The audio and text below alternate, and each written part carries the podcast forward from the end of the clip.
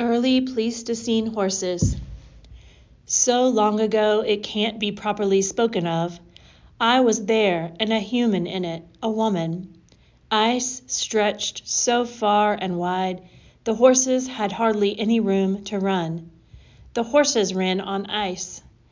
I rode them nightly in the ice air, though my father told me not to. My hair, of course, streamed behind me like the horses' tails.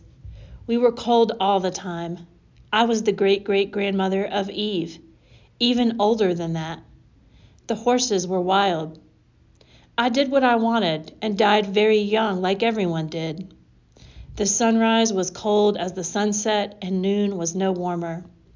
There were no words, though, for these noon, sunshine, wild horses.